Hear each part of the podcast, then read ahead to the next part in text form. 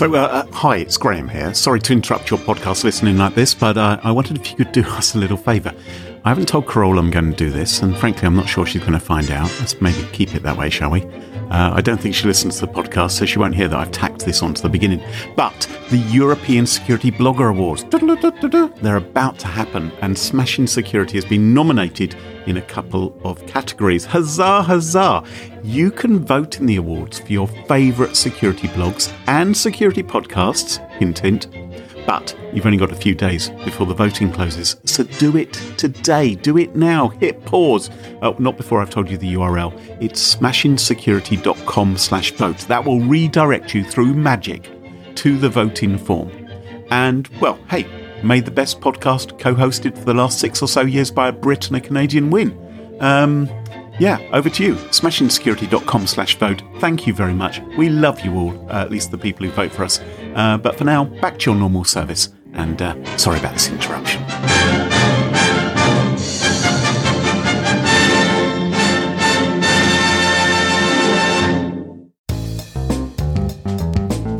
Why didn't you just go up to the main floor and do your business and then come back oh, down? well, well, Carole, you weren't there, right? If, you, if you're going to jump in with sensible suggestions at this point, it's too late. I can't believe I've ever taken any advice from you in my life.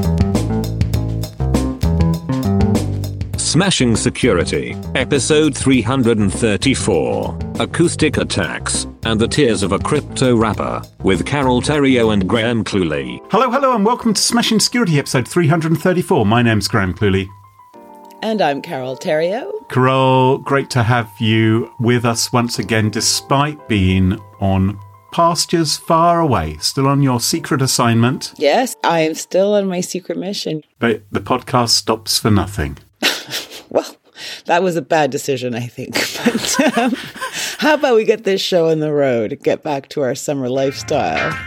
Before we kick off, let's thank this week's wonderful sponsors, Kolide and ClearVPN. It's their support that help us give you this show for free. Now, coming up on today's show, Graham, what do you got? TikToker, tap, tap, tap. Okay, uh, that reveals nothing. And I'm going to tell you a tale about the tears of a rapper. All this and much more coming up on this episode of Smashing Security. Tears of a rapper.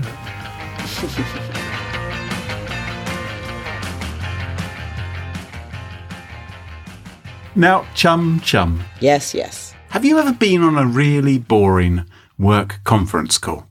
I wonder. Oh, no, no, no, no. Never. no. They are riveting. All of them I wonderful. Look forward to them so much. like most people now whose life has moved to online Zooming and uh, all this, it is a joy, don't you think? Absolute joy. I love I love nothing more than the feeling of having my eyelids propped open on matchsticks and uh, pretending to pay attention. Because you, you sometimes get on these calls, but I remember being on calls in the past which were literally all day with a great big team, and you'd be there and you'd just have to listen, waiting for your name to be mentioned and think, oh, God, oh, no. uh, uh, And it would be terrible if they mentioned your name at the end of the question rather than, Graham, I wonder if I could ask you. If they say, blah, blah, blah, blah, blah, blah, blah, is that right, Graham? And it's like, what? I don't know This what. is why this is why that invention, the suitsy, was so glorious because it gave you the appearance of wearing a suit when that was something pre-COVID, but it was actually like a baby's, uh, you know, whatever, baby's little thing. So it, it's pretty bad, isn't it? And it is worse Yeah, it when sucks. It, it's worse when it's on video because you have to appear as though you're listening rather than simply keeping, keeping an ear open for your name. There's the, I don't know if you've heard about this. There's this new technology, Nvidia eye contact. So the guys at Nvidia have they Mm-hmm. can get, now give you AI powered eyeballs to ensure that you're always looking at the screen. So rather than you know. What do you mean So- AI-powered eyeballs? So they change the video stream so that you appear to be looking down the webcam all the time rather than, you know, scratching your crotch or looking under the table or, you know, uh, looking at your other screen where maybe you're playing patience. What? Just the eyes stay there floating as your head kind of bobs down to tie up your shoe. Well, no, maybe not quite that. Maybe not quite that, but they certainly give the appearance that you have perfect Zoom etiquette because you are looking down the camera all the time. It's all being done by technology.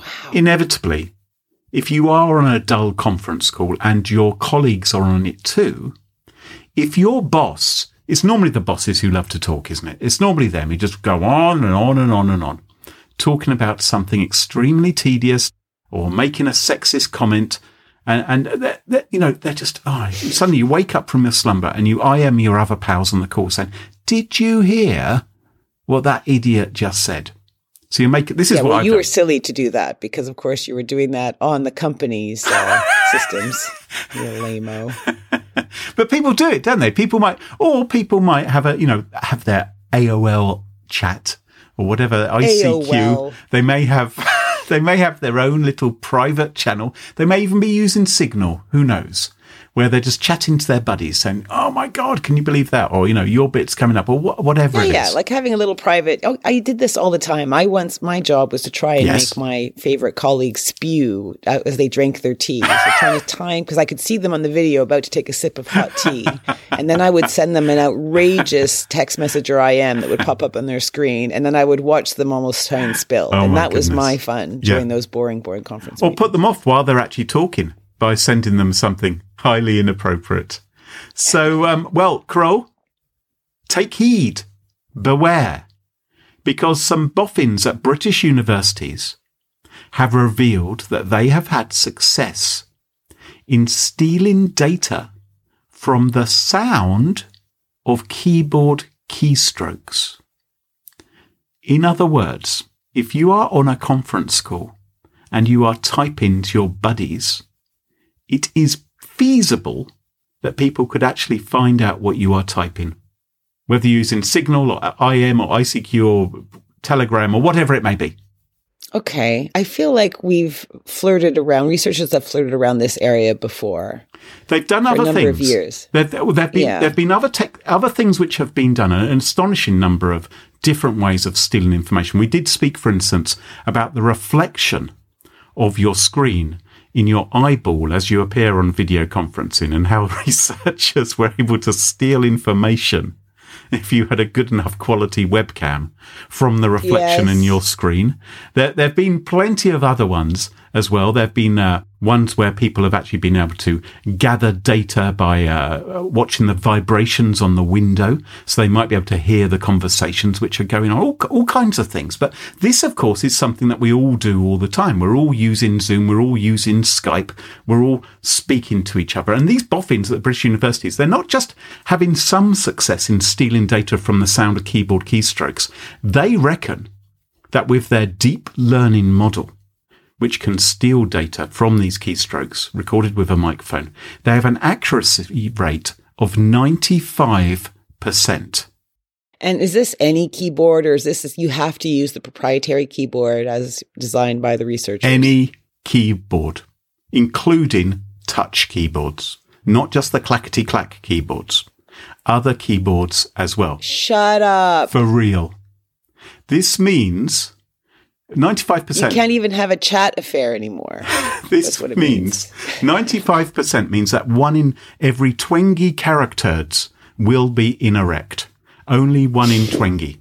So your passwords, your private discussions, your messages, other sensitive information can all be leaked to a malicious third party using this method. And they say that it's likely to be even simpler now because of just how many devices have microphones in them capable of high quality audio capture because everyone's computer's got a microphone. Everyone's phone has got a Yeah. microphone. People have got smart devices left, right, and centre. It's possible you've got a watch which has a microphone in it as well. All kinds of devices now have this. Home assistants, all that. Yeah, Homus. Yeah, exactly. So let me tell you how it works. The first step of the attack is to record keystrokes on the target's keyboard, as that data is then used to train the prediction algorithm. So they Okay, might. so why not just install a keylogger at this point now? well, you need the sound as well. Right. Oh, when you say record, you mean like audio record, like have a microphone near the person who's typing away. Yeah. Yeah. Okay, okay, okay. Sorry, sorry, Oh, sorry. I so, yeah. Sorry, was that not clear? Yes, of course. So it's not normal sort of keyboard logging. This is keyboard recording. It's the audio recording. So it could be Yeah. on a Zoom call. It could be on Yeah. Google Chat or, or whatever they call it, and all those other things. So it can all be grabbed via a nearby microphone, which could be the microphone on the user's phone. It could be the microphone on their desktop computer. And that might have been infected by malware that has access to the microphone. Or, as I just said, it can be recorded through a Zoom call. So you could have someone who really wants to know what you're writing during meetings, Carole. They have a Zoom call with you and they can then record you as you type. It may be someone from HR wanting to know what you've been messaging someone else in the company during these very important company meetings. And so HR say, Hey, we're just have a little Zoom call with you. La la la la. We'd like you to fill in an online form. Here's the link, and it asks you to type in various things, name, etc. etc. It's not asking for passwords necessarily. They're asking you to complete a survey while they have the Zoom call, and that way they learn what your keyboard sounds like, and they then put that into the deep learning model to train up their algorithm. So it's like this is how Carole's keyboard sounds when she's typing at it. Yeah. And from that, because the the recordings produce audio waveforms and spectro, spectrograms, I love that word, to train their system. And like I said, 95% accuracy. That's 95% accuracy if it's done via a smartphone. 93% okay. from Zoom. Skype is a bit lousier or audio capture than Zoom. Uh, feeble 91.7% accuracy, but still, let's face it, still pretty good via Skype as well. Okay. I've just thought of a way to try and get around this. Brilliant. Let's hear it. Just play loads of audio of keyboard clacking of previous of other people keyboard clacking all around to to try and obfuscate, you know, needle in the haystack type thing. Well, Carole, but if it's AI empowered, I'm sure they'll be able to figure out that pattern in no time flat. We're doomed. Crow, you're genius. You're genius because the researchers who came from Durham University, University of Surrey, yeah. and Royal Holloway, one of the techniques, one of the mitigations they came up with was exactly what you suggested. Well, there you go. Which is give me a degree. Play random keyboard noises. The only problem was that they thought mm. that random keyboard noises may be a little bit uh, annoying, maybe somewhat distracting. So they said that it could be a little bit annoying if you have to have, and of course, it may raise suspicions as to what's going on at your end if you keep hearing clack, clack, clack, clack, clack, clack, clack, clack, clack, clack, clack, clack, clack, while you're on your Zoom call. So they had some other ideas. One was to mix the sound in. Uh, one was to play fake white noise, but apparently that's easier to remove than the fake keystroke noise. Another idea they had as a defense was that they could warp the audio whenever it detected a key press. So, so the audio could go, you could be talking like this. What every time you do a keystroke to hide the keystroke. Gosh. So other tips which they gave. One is check a room for microphones, they said. They suggest removing all smartphones, smartwatches, laptops, webcams, smart speakers from the room. I don't know why they didn't mention computers. Um, I don't think that's very practical. if you're going to be on a Zoom call, yeah. you're going to have a, some kind of device there, aren't you, with a microphone? Otherwise, you can't take right. part in the bloody, bloody students. These researchers who've come up with this research. It's a pathetic idea. Um, another idea they had was mute your microphone every time you type something. Like that won't be suspicious. Or, or it's not about suspicion. You'd be saying I'm being extra vigilant. Well, it, it, but yeah, but sometimes it might be people in the workplace who are wondering what you're typing to each other. They also say, why not not type during the call? Oh, well, that's bloody genius, isn't it? Don't type anything. But sometimes you need to type something. You need to log into something to yeah. check something out. Well, no, no, it doesn't matter really if you're typing. I guess it becomes interesting when it becomes sensitive information. Yes. As opposed to rando, you know, but like, sometimes you know, it is. I mean, sometimes I've been on calls and people say, "Oh, could you just give me uh, details of that?" And I'm thinking, well, I'll have to log in to my blah blah blah to look that up. And so I just say, "Hang on a moment, tick tick tick tick tick tick tick tock tick tick tock," and that, that isn't my actual password. And I mean, and you know, and it it may have been revealed. Okay, we just have to start talking every time we're typing, like humming or scatting. Let's scat. Scat to obfuscate. That would be fun. Ah, the scatological defense. Brilliant. Irritating to your coworkers? Why not? Trust you to come up with that solution. That's brilliant. Carole, what's your topic for us this week? Uh, okay, this is a bit of uh, a big story because it spans a whole seven years. Oh, okay. Right. And we are going to start at the beginning. Yes. So we are in August 2016. Mm-hmm. And in 2016, in hot August, a Hong Kong based Bitcoin outfit called Bitfinex. This is where customers store their virtual currency, their Bitcoins. And Bitfinex suffered a massive hack. Okay. So massive losses as a result of this hack. No like way. they said, they said they had a total of 120,000 Bitcoin taken by a hacker. Wow. That's Uh, and they quite a lot of cash. it's huge. Yeah. That's quite a lot of cash.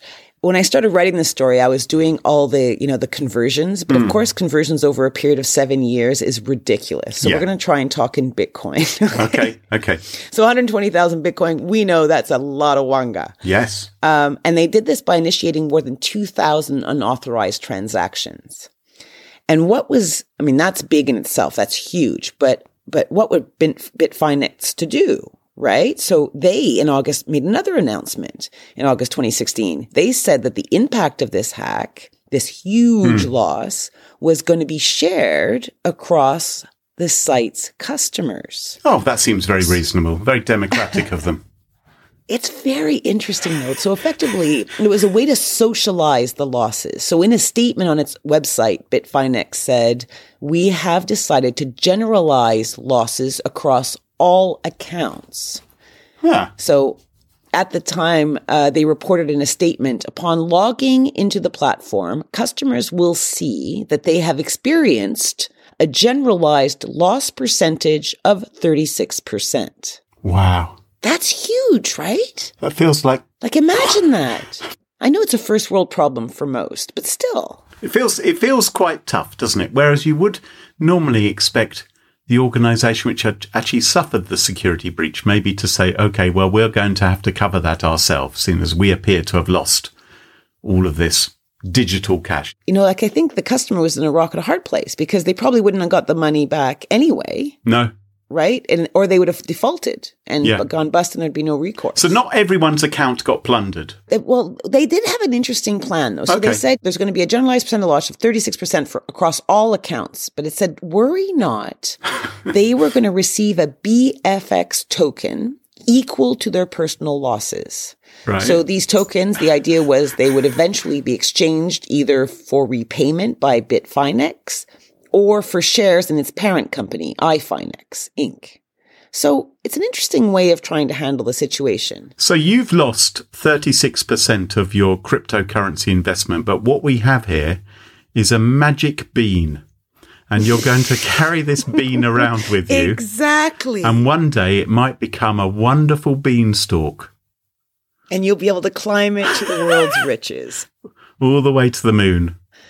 Yeah, I don't think I'd be very happy with that solution at the time. No, really, not, not right? that happy, no. So okay, so let's park that, and uh, let's now fast forward t- from 2016 to February 2022. So this Right. is 18 months ago, Oh, yeah. and there was a huge Bitcoin story that hit the press that 94,000 Bitcoin, that's four billion dollars. See, I didn't take it out of my story everywhere. Was seized by the U.S. Department of Justice, Mm-hmm. the DOJ. Yeah. This was the largest confiscation of its kind. It's. And at the time, it's huge, isn't it? It's Yeah. like massive. Yeah, yeah. And at the time, officials also announced that they charged two people with attempting to launder these stolen bitcoins. Yes. The same, the very same bitcoins that had been stolen from Bitfinex Hmm. back in 2016. So, so you might remember I said earlier it was 120,000 uh, bitcoins that were stolen in the hack, and the DOJ uh, seizure accounted for 94,000. So that's quite close. You know, they've recovered quite a huge, Quite a chunk big of chunk. what was yeah. stolen. Yeah. So, so the thing, the next question is, well, who are these people that they arrested? They must be geniuses. Right? They must be really nerdy, genius crypto bros. Yeah, really bright. Yes. Yeah, well turned out. Yeah, yeah, yeah. Well, they they are a husband and wife team. Hmm. Okay, and 18 months ago, back in 2022, the papers went wild when they learned the identity of this of this duo. And I'm going to talk to you. I'm going to introduce you to the missus here. Right. This is Heather Morgan. Right. born in Oregon, grew up in Tehama, California, right? And according to Wikipedia, Morgan, who's now 31, was a columnist for Inc. and a Forbes contributor, right from 2017 to 2021. Right. In fact, in a June 2020 article she wrote for Forbes, it was titled, quote, experts share tips to protect your business from cyber criminals. Hang on. Unquote. So, so she's a she's an author writing for Forbes about how people can keep close track on their Yes. cryptocurrency uh, investments to keep them out of the hands of hackers. And she's been accused of well, see, Well, of- she's been arrested. she's been, arrested. She's been arrested Yep, in for- connection with one of the biggest heists of. Bitcoin ever. That's right. Right. and uh, so in articles published by Forbes, in these articles, she claims to be a successful tech businesswoman. Right. Calling herself, you know, she lists herself out here. She says economist, serial entrepreneur, software investor, and rapper. A rapper and a rapper. And not just any old rapper, one that likes to use quite a lot of saucy expletives. Ooh. I'm a motherfucking bad bitch. Go on, make me a sandwich. You annoying, like vag itch. So lame. It's fucking tragic. Um, she produces, Morgan produces rap videos under the stage name of, get this, Razzlekhan, apparently inspired by Genghis Khan. And according to the BBC's Joe Tidy, friend of the show, she masqueraded as a rapper in order to evade police.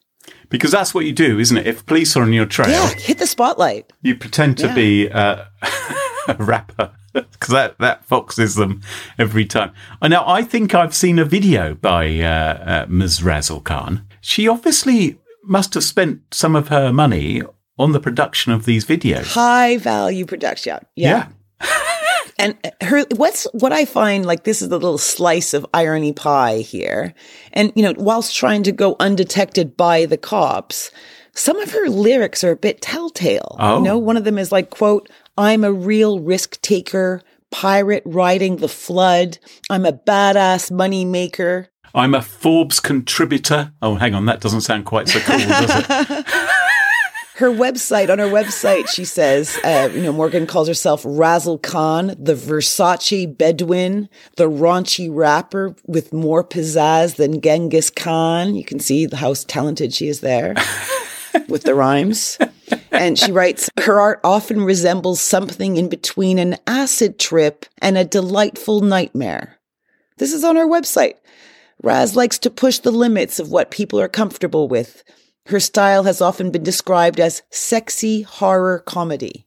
Yeah, she sounds like Doris Day to me. Something like that. She's, yeah, I can, I can picture it. I can picture it. I just love. There's. I was reading this article at the BBC, and I love this line from uh, from Joe Tidy. He's like he quotes her, and he's like, "Come real far, but don't know where I'm headed. Blindly following rules is for fools." She says, gyrating on Wall Street, wearing sunglasses. Uh, wearing a leopard print scarf and shiny gold jacket. So you can just picture it. And according to The Guardian, on top of doing these rap videos, she also offers DIY techniques and yaks lifestyle issues Hang on, on hang Instagram what? and TikTok. So, despite, other than being uh, this urban rapper, she's a serial entrepreneur. Remember that. she's also giving out DIY yeah, tips. under the name, get this, she calls herself the Turkish Martha Stewart or the Waffle Queen of Korea. So busy girl. She sounds busy girl. nationality challenged if she's Turkish and Bedouin and, yeah.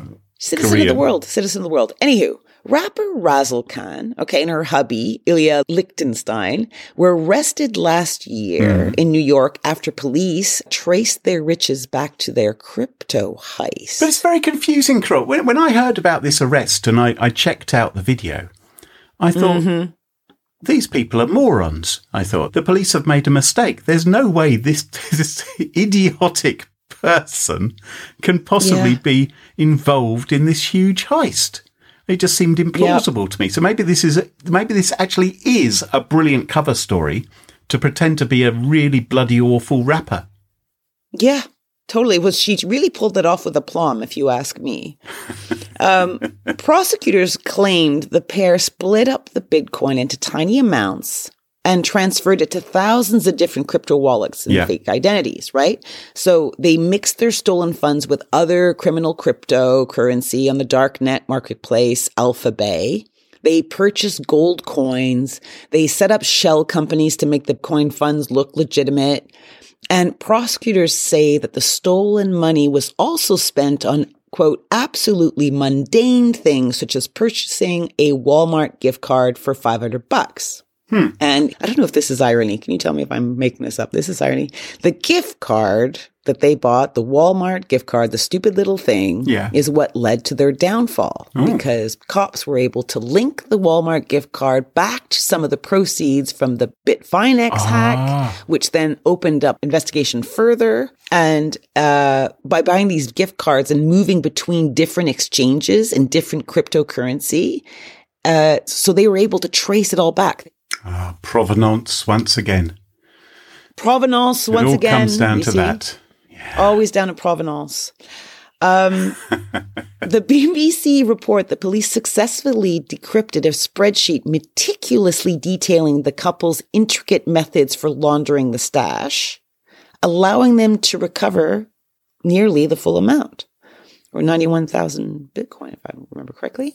It's just such a huge amount of money. It's so huge.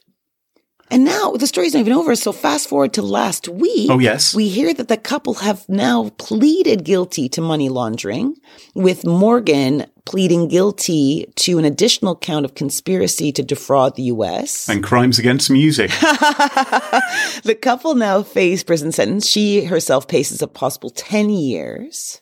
wow. And you remember those Bitcoin losers, the the, B- the Yes. Bitfinex customers? Yeah, yeah, well, yeah. according to the BBC, by 2019, the company had reimbursed the victims. So now the Hong Kong based firm and some customers who exchanged their losses for shares are in line for a windfall once the recovered Bitcoins are returned. Oh. So if you've hung on to your magic bean, Yes. So they're actually going to cash out by doing the, the social experiment of everyone taking a little haircut. so happy days for the Bitfinex and its customers, albeit seven years on, and sad days for Razzlekhan, the uh, the rapper or wannabe rapper. I think we should listen to a bit of Razzlekhan music. Oh dear God. Okay, let's just sign out with about ten seconds of it. Motherfucking crocodile of Wall Street. Silver on my fingers and boots on my feet. Always be a goat, not a goddamn sheep. Email me, fuck your message at the beep. Beep, beep, beep. Links in the show notes.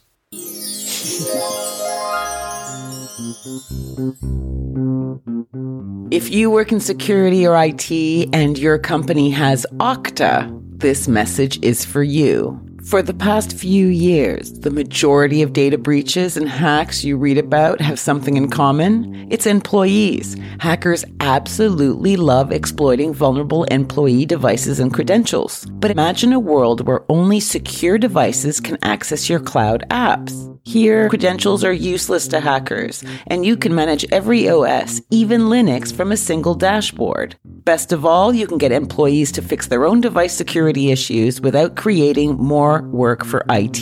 The good news is, you don't have to imagine this world. You can just start using Kolide. Kolide is a device trust solution for companies with Okta, and it makes sure that if a device is not trusted or secure, it can't log into your cloud apps. Visit kolide.com slash smashing to watch a demo and see how it works. That's K-O-L-I-D-E dot com slash smashing. Mm-hmm. This week we're sponsored by ClearVPN, developed by MacPaw, a software company from Ukraine with more than 30 million users worldwide. ClearVPN is incredibly user friendly, ensuring that even non tech savvy users can easily protect their online privacy without any extra technical skills required. ClearVPN has a free plan for all users worldwide. It can hide your IP address and browse without geo restrictions. And the best part is, You don't even need an account to start using ClearVPN's free plan. It's entirely anonymous. ClearVPN works on Mac, Windows, Android, and iOS, and with its premium plan, you can be teleported to 40 other countries to unlock content on the top streaming services such as Netflix USA, Hulu, HBO Box, BBC iPlayer, and more. To make your life online more safe and private with ClearVPN right now, you can try out 30 days of free trial premium. Head over to smashingsecurity.com slash clearvpn, click start 33 days, go through the registration and then download ClearVPN to your device. That's smashingsecurity.com slash clearvpn. And welcome back. And you join us at our favourite part of the show, the part of the show that we like to call Pick of the Week. Pick of the week.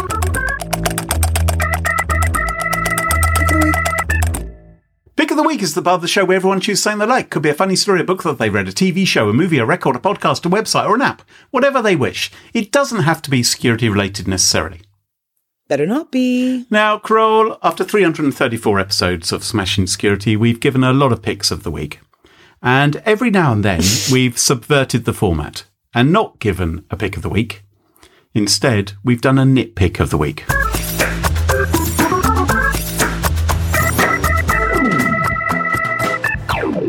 And I would like to take this opportunity to give my nitpick of the week. And my nitpick of the week Please shoot. I want to hear it. Two weeks ago, you were away on a secret mission and I edited the podcast. And I managed to edit the podcast successfully, but the day after editing, my laptop went kaput and I was actually away as well. And so it was rather difficult, right? So my laptop mm-hmm. went kaput and I thought I need to go and take it into the nearest Apple store to get it fixed, to get them to look at it. One of the geniuses at the bar. My nearest Apple store is in Oxford. Mm-hmm. That's no problem. I thought I'll drive into Oxford. I'll park my car. I have an electric vehicle, as you know. I will park it at the Oxford Westgate Shopping Centre. Uh, i- What day of the week is this? This was uh, Monday. Monday it was. Okay. Yeah. Okay. So I went into the Oxford Westgate shopping centre and plugged my car. Now, the exciting thing about going to Oxford is that the EV chargers at the Westgate shopping centre are free. You can plug your car in and it'll charge it for free. Fantastic, I think. I love a freebie. But oh no, no, they don't do that anymore. They've obviously cottoned on that people like me were going there and getting a free charge because they're no longer free. They now say you have to download an app called SWARCO. And SWARCO. SWARCO. And they won't let you use like your debit card or something at, at the machine, right? Instead, you have to download the app. It says you have to download the app. You can't do anything unless you download the app. So you think I'll just download the app, don't you? Mm-hmm. Wrong. Well, I would, of course, read the privacy terms and agreement. Well, you would have first, done, yeah, but anyway. okay. I don't. I can't just download the app because the Oxford Westgate Shopping Centre car park is underground, and there's no data, Yes. and so I can't get on the internet with my little mobile phone to download the sodding app. Right, and there's also no Wi-Fi, and I'm thinking, well, what, what? How do I connect? How do I connect? Do I have to walk out of the car park in order to get a connection, and then walk all the way back in? You know, down on the slopes and everything. Anyway, I'm. I think ah, the shopping centre has free Wi-Fi. Maybe there's a little trace of it reaching down into the underground car park, and Why so. didn't you just go up to the main floor and do your business and then come back Oh, well, I, well, Carole, you weren't there, right? If you if you're going to jump in with sensible suggestions at this point, it's too late Okay. because it's Sorry, now okay. no longer Monday when this happened. Yeah, okay, So I hop okay. onto the Sorry shopping centre Wi-Fi, and it tells you to register if you want to use their free Wi-Fi. You've got to enter your name. You've got to enter your email address. You have to agree to the terms and conditions. You have to tell it the reason for coming to the shopping centre. The reason for me coming to the shopping centre is to go to your sodding shops. I'm thinking. So I'm answering all these questions, and it says, now we're going to email you a confirmation link. You have 10 minutes to click on the link in order to get free Wi Fi, right? And then it'll unlock it.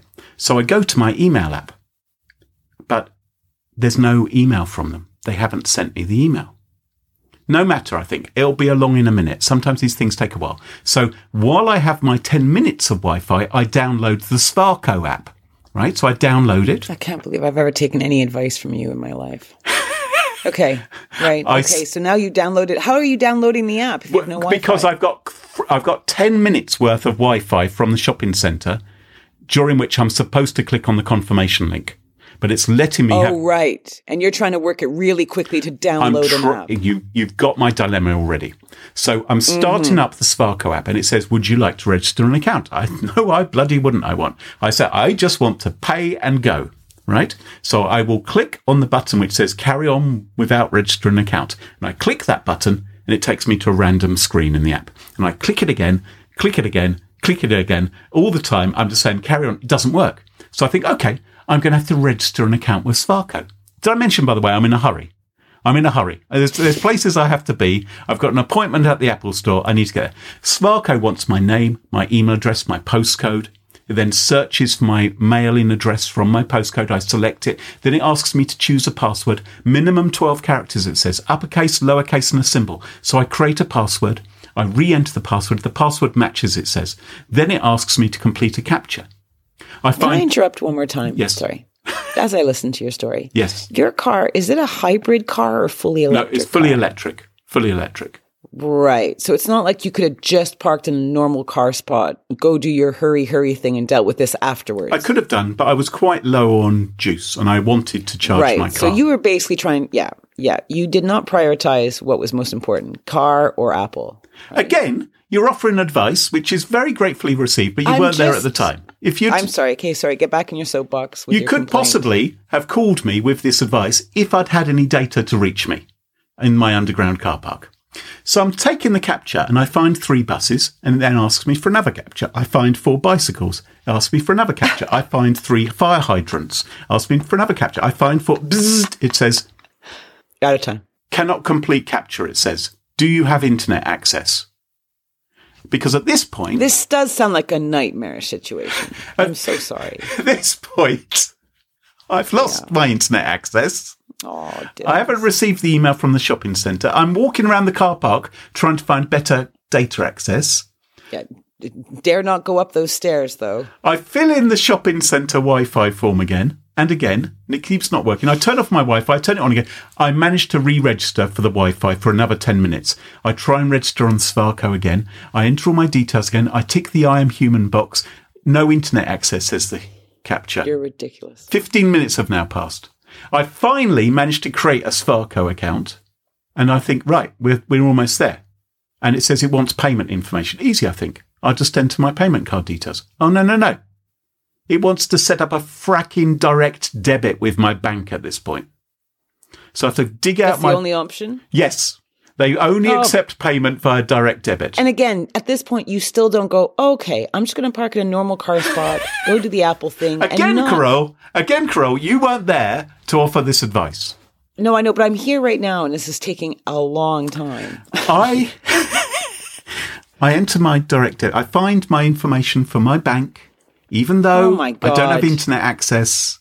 I find it, I enter it, and I think, right, now I can choose my charging point and tell it to start charging. And I find my charging point in their app, and it has a button. It's marked start charge, and I think this is it. It's now going to work out. And then I notice it's grayed out. And it tells me your charging point is already occupied. It's like, well, yeah, it's occupied by me. This is where my car is. And so it won't let me start the charge. I don't understand why. I then have to move my car from that point, charging point, to find another one. I've been there 30 minutes by now. I eventually start to charge my car. Fantastic. Go to the Apple store. They take my laptop away. They're going to fix it. Lovely, lovely.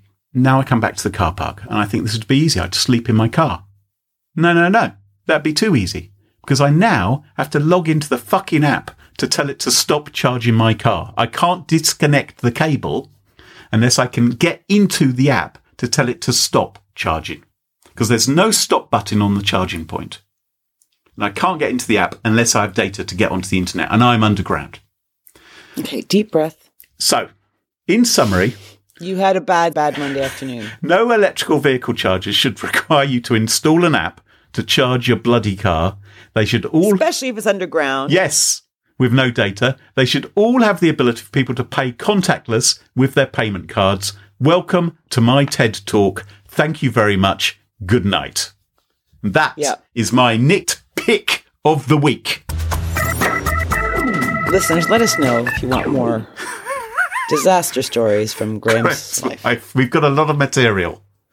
Nothing, yes, nothing to do with how he uses the world. It's all to do with the world. Carole, what's your pick of the week or nitpick of the week? Well, it is as uh, you know. You open saying we've done a lot of pick of the weeks. We, We have. have. done a lot of pick of the We weeks. I, I am a little nervous. We may have touched Oh. upon this subject before Oh. in one of the 333 previous episodes. right. Um, but as we were talking about, I'm on a mission far, far away in a place where using data on my phone would cost a veritable fortune. Okay.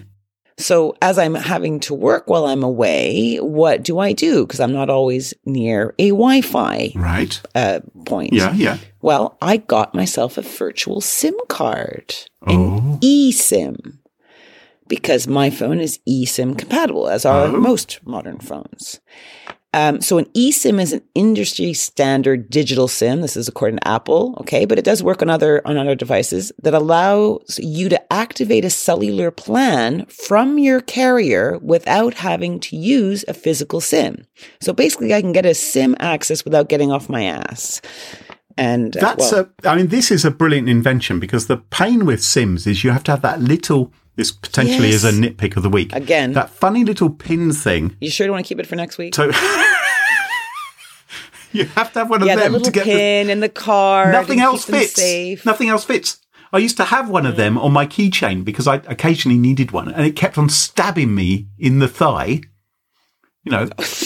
Only you would call it stabbing. but no, it could it could cut It's into like a paper clip. It could be. It could, it's probably a very important vein in my thigh. It could kill me. Well, I'll carry on with my story. I'm glad you lived through that horror. Um, now, I got one from a company called Holy Fly. No, that's wrong. Hola Fly. H O L A Fly. Hola. Yeah, hola, like hello, fly. Yeah. And yeah, hello, fly. um, and uh, basically, you go to their website and they say, hey, where you heading? Where are you going? right? And you say, "Oh, I'm going to, you know, Mexico or I'm going to, you know, Japan or the US or wherever." And they say, "Well, how long you planning to go for?" Yeah. And you tell them, and bish bash bush, you can have unlimited data for that length of time. Ooh. Yes. Do you? So you don't have to put anything into your phone. Your phone already comes equipped with this eSIM technology. Yeah. If you go right now, go to esim.holafly.com. Are you being sponsored by them? No, I know. I I think I sound like an ad. I, I'm not getting a fucking penny. I was just really impressed. It installs in like a few clicks. It's really simple to use. There's no trickery. You just choose your travel mobile plan or your local travel plan. Right. And that's it. For unlimited data, it's pretty affordable. Like, so for seven days, I'm just looking now. So let's say I was going to the States, right? And I was going there for seven days. Yeah. For unlimited data, 27 bucks. Hmm. So you can download it on your phone, keep it there silent, and when you go away, you you kick it off, and Yeah. you've got seven days of uh, unlimited time, unlimited juice. Well, that's a very helpful pick of the week. Yes, it is. It's fabulous, and it's easy, and it doesn't need a you know an IT technician to do it for you. Um, so that's why I am choosing eSIMs, and my only experience is with Holyfly so far. But uh, that's why eSIMs are my pick of the week. Very nice too. Well, that just about wraps up the show for this week, Carole. It does. Listeners can follow us on Twitter at Smashin Security, no G. Twitter not allows to have a G. And we also have a Mastodon account if you're one of those people who've made the exodus already. And look us up on the Smash Insecurity subreddit. Don't forget to ensure you never miss another episode, follow Smashing Security in your favourite podcast apps such as Apple Podcasts, Spotify, and Overcast. And huge, huge thank you to this episode's sponsors, Kolide and ClearVPN, and of course to our wonderful Patreon community. It's thanks to them all that this show is free. For episode show notes, sponsorship info, guest list, and the entire back catalog of more than 333 episodes, check out smashingsecurity.com. Until next time, cheerio, bye bye. Bye bye.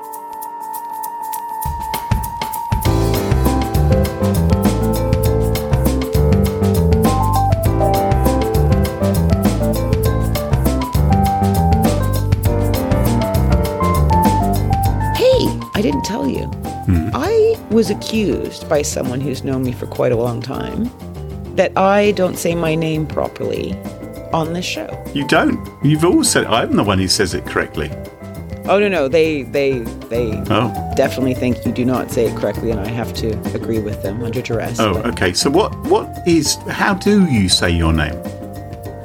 Well, I don't. I think I don't know. You don't know how to say I, your I name. I think I've lost the moving to England. I mean, so in French it would be Carole, Carole. Dario. right? But that's really hard for Brits to say, and I don't like them horking on my R. Oh. What? You don't want anyone hawking on your R's. Exactly.